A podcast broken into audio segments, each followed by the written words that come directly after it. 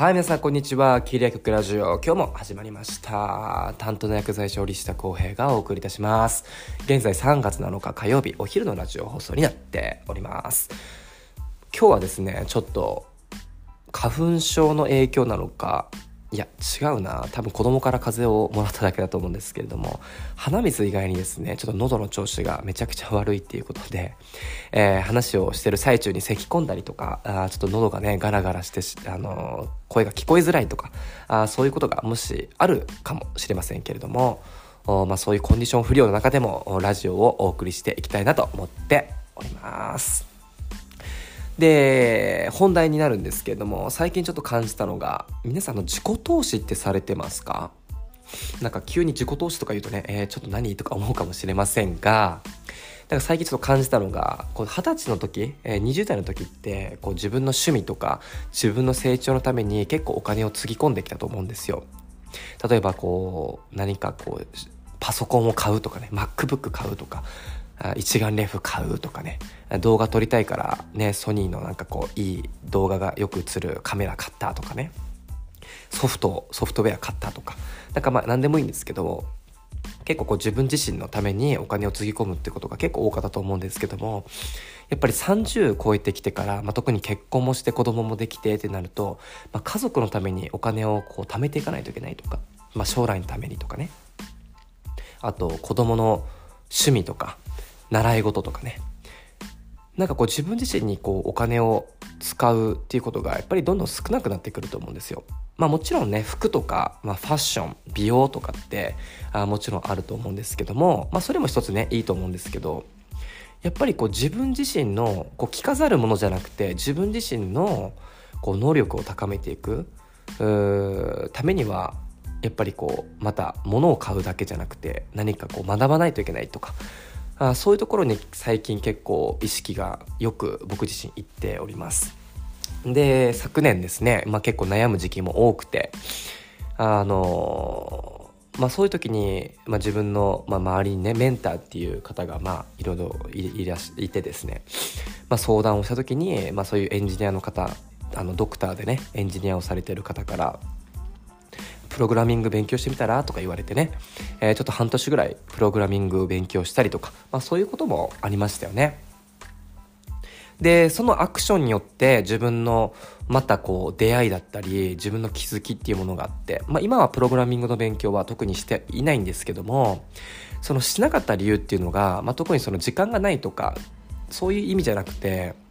自分の強みっていうものが分かったからやらなかったんですよ。もちろんプログラミングの勉強自体はあ面白いなと思ったしあのもうちょっと早く出会っとけば結構打ち込んでるかもしれないなって感じたしね。である程度プログラミングってこういうもんだなっていうのも分かったのもすごく自分の発見でもありました。でやっぱりこうプログラミングってなるとやっぱりパソコンと向き合う時間っていうものが増えてくるし自分自身ねやっぱこう本当にもう引きこもってねずっとあのやっていくっていう感じなのでただ僕自身はやっぱりこうそこと向き合うっていうよりかは人と向き合ってた方が楽しいって感じたからまあちょっとやめたんですよ。でやっぱりその自分が好きなコミュニケーション人と会うことによって生まれてくる何かっていうものがやっぱり自分楽しいなってやっぱ感じたのでよりそこをしっかり磨いていきたいなって思ったのが本当に昨年末かな。でその上で、まあ、じゃあ今年何に挑戦していこう。自分の趣味というかあ、まあ、かっこいい40代に、なるためにどこにこう時間をフォーカスして、えーまあ、仕事とかプライベート以外にあの何に、え自分の学びをフォーカスしていこうかなって感じた時に英語だったんですよ。そう English。で、まあ、これからまグローバル化がま進んでいく上でね、えーやっぱり子供には英語っていうものは最低限学んでほしいなって思っやっぱ思ってるしでかつ自分自身もそういうねあの40代にななりたいなっていうふうにシンプルに思うから素直に英語を学んでみたいなっていう気持ちになったんですよ。でも、まあ、僕自身ですね家族があ、まあ、4人家族で、えー、兄が3つ上にいるんですけども兄はですねもう中学校ぐらいからあむしろ小学校ぐらいからですね洋楽を聴きまくっててで海外にね行きたいっていうので結局高校卒業してからアメリカに行ってもう年の年齢の半分はですね、まあ、アメリカに住んでるんですよ。だからもちろんペラペラですし向こうの友達がめちゃくちゃ多いし、まあ、っていうこう昔から結構グローバル的なあ思考があったんですよ。で母親もですねえー、もともと英語が好きっていうことで、まあ、流暢にこう喋れるっていうわけじゃないと思うんですけども一人でこうアメリカに、えー、海外に留学しに行ったりとかまあ、そこでね、あのー、まあ、生活する上ではそこまで困ったりするようなレベルじゃないと。まあ英語が喋れると。なので、え、2人ともね、えー、結構その、まあ、グローバル思考が、まあ、あると。そういう家庭で育ったんですけども、まあ、父親と僕はですね別にアメリカとかそんな好きじゃなくて、まあ、日本大好きっていう人間でですねもう英語なんて別に必要ないっしょっていうタイプだったんですよ。で僕自身ももちろん英語勉強せずにそのまま薬学部に行って、まあ、卒業して今に至ると。でもそれってやっぱり人から大事だよって言われてもその本人ってそこまでこう重要視してなくて。大事なのはきっかけ。うん。何かこう兄貴も英語との学びのきっかけがあったと思うし学びたいっていうね。やっぱりそういう価値観がそういうバリューがやっぱりその一人一人によってね、えー、ありますしそこが変わらない限りアクションってやっぱり出ないですよね。その価値観がその気づきがただ僕はあまあ、昨年末だったっていうことで今学びたいなっていうので、えーまあ、本を買ったりとかしてなんか単語帳をね、あの、毎朝見たりとか、あそういうことをしてます。で、まあ、それだけだともちろん英語が喋れませんので、まあ、次なるアクションになってくると思うんですけど、まあ、とはいえね、今まで勉強してこなかった分、まあ、ちゃんとね、あの、お金を払って、まあ、勉強しようと。ということで、えー、実はですね、まあ、オンラインの、あの、英語配信スクール、プログリッドっていう、まあ、ベンチャー企業なんですけど、まあ、いつかな、もう上場企業になっております。そこにですね、もう結構お金をつぎ込みました。はい。最近で一番お金つぎ込んだんじゃないかなっていう、まあ、自己投資ですよね。はい。まあ、調べていただけるとですね、大体コースでいくらかっていうのがわかると思うんですけども、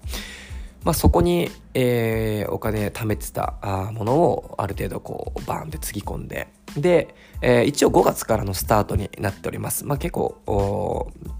スクールの学んでる生徒さんが多いので、まあ、5月からの早くて5月からのスタートになってるんですけども要するにこう筋あの筋トレみたいなあのパーソナルトレーニングジムみたいなね。本当に一人一人に、えー、先生がついてっていう。でそこのプログリッドさんのなんだろうな CM っていうかあ本田圭佑さんが出たりとかですね、えー、むしろ本田圭佑さんがあ、まあ、出資しているとか、まあ、そういう背景があるんですけどもまあねあのー、まあ、僕自身いろいろオンラインでのあの教室を調べた結果、まあ、そこが一番いいんじゃないかなと思って、えー、誰かがいいよって言ったわけじゃなくて僕自身がちゃんとアクションを起こしていいなと思ったのでそこに決めましたなので、えー、今特にまだ始まってないので、えー、プログリッドめちゃくちゃいいよとかね、そういう話はできないんですけども、学んだあ感想とかもね、えー、随時こうアップしていければなと思っております。なので、今、あ英語のポッドキャストとかも僕自身聞いてますし、なんかこう、ケビン・ザ・ルームだっけ、えー、ケビンっていう、その、KR、KR っていうのかな？なんか YouTube とか、あの、ケビンス・ルームっていうね、あの、タイトル名で多分やってると思うんですけども、その方たちのポッドキャストってこう、めちゃくちゃこう、ナチュラルすぎて、めちゃくちゃこう、早いんですよね、英語が。めちゃくちゃ面白いんだけど、ちょっと僕のレベルじゃ何言ってるか全然全くわかんないので、まあ、耳をね、鳴らしていくっていう分には全然いいと思うんですけども、僕自身が今すごくおすすめなのが渡辺直美のアメリカンの英語で話してるポッドキャストが一番なんかこう分かりやすいというかなんか意味が理解しやすいっていうので、どちらかというと渡辺直美さんのポッドキャストを毎日のように聞いております。えー、まあ僕みたいなこう英語のレベルの方っていうのは結構おすすめですので、ぜひあの Spotify とかね、あの聞いていただければなと思っております。まあ、今すぐ別に英語を喋れるようになりたいとか思ってるわけじゃなくて、ただ、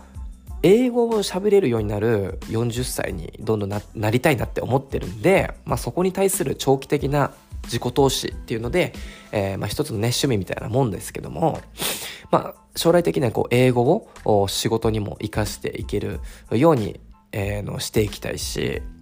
まあ、今のね、あの薬局っていう、まあ、薬剤師っていう職業で英語必要ないでしょって思われる方がほとんどだと思うんですけども、別に、あの、僕自身はもちろん薬局の経営者で、薬剤師で、なんですけど、別にその方が、方は、なんだろう、その枠内で収まり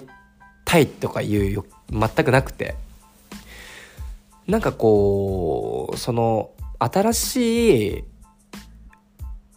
ところ、レベルレベルっていうのかなうん、新しいところで、また自分の能力をどんどん高めていきたい。その上で、なんか新しい出会いがあったりするじゃないですか。そう。そういうものを学んでいるうちに、やっぱり出会いとか、あ自分のフェーズがどんどん変わっていったりとか、あ道って切り開かれていくと思うので、うん。なんか自分からそういうアクション、そういうところにはお金はつぎ込んでいきたいって思ってますね。今までがそういう形でいろんなことがあったので、あの、そういうふうに自分自身が歩んできてるっていうね、自負があるんですよね。で、そのドクターでエンジニアの方も結局ね、あの、自分が行動を起こしてなければ出会うこともないですし、でもその方と出会うことで自分の視野がすごく開かれて、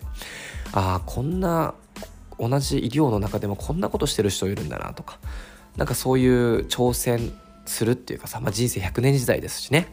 あの、これから生きる人生の方が長いわけですし、やっぱりより良い人生を送るためには、楽しい人生を送るためには、仕事においてもプライベートにおいても、やっぱり成長していくには、やっぱり自分からこうアクションを取っていって、えー、学ぶ、学びたいと思うものには、やっぱりお金はつぎ込んでいくべきだと僕自身は思っております。ということで、えー、皆さんもですね、えー、まあ、自分のやりたいこととか、逆にやりたいことを見つけるために何かアクションを起こしていくっていうのが、あ結構今の時代だからこそ必要なのかなと感じておりますので、是非皆さんも、あの、何かね、挑戦していただければなと思っております。ということで今日もこの辺で終わりたいと思います。バイバイ。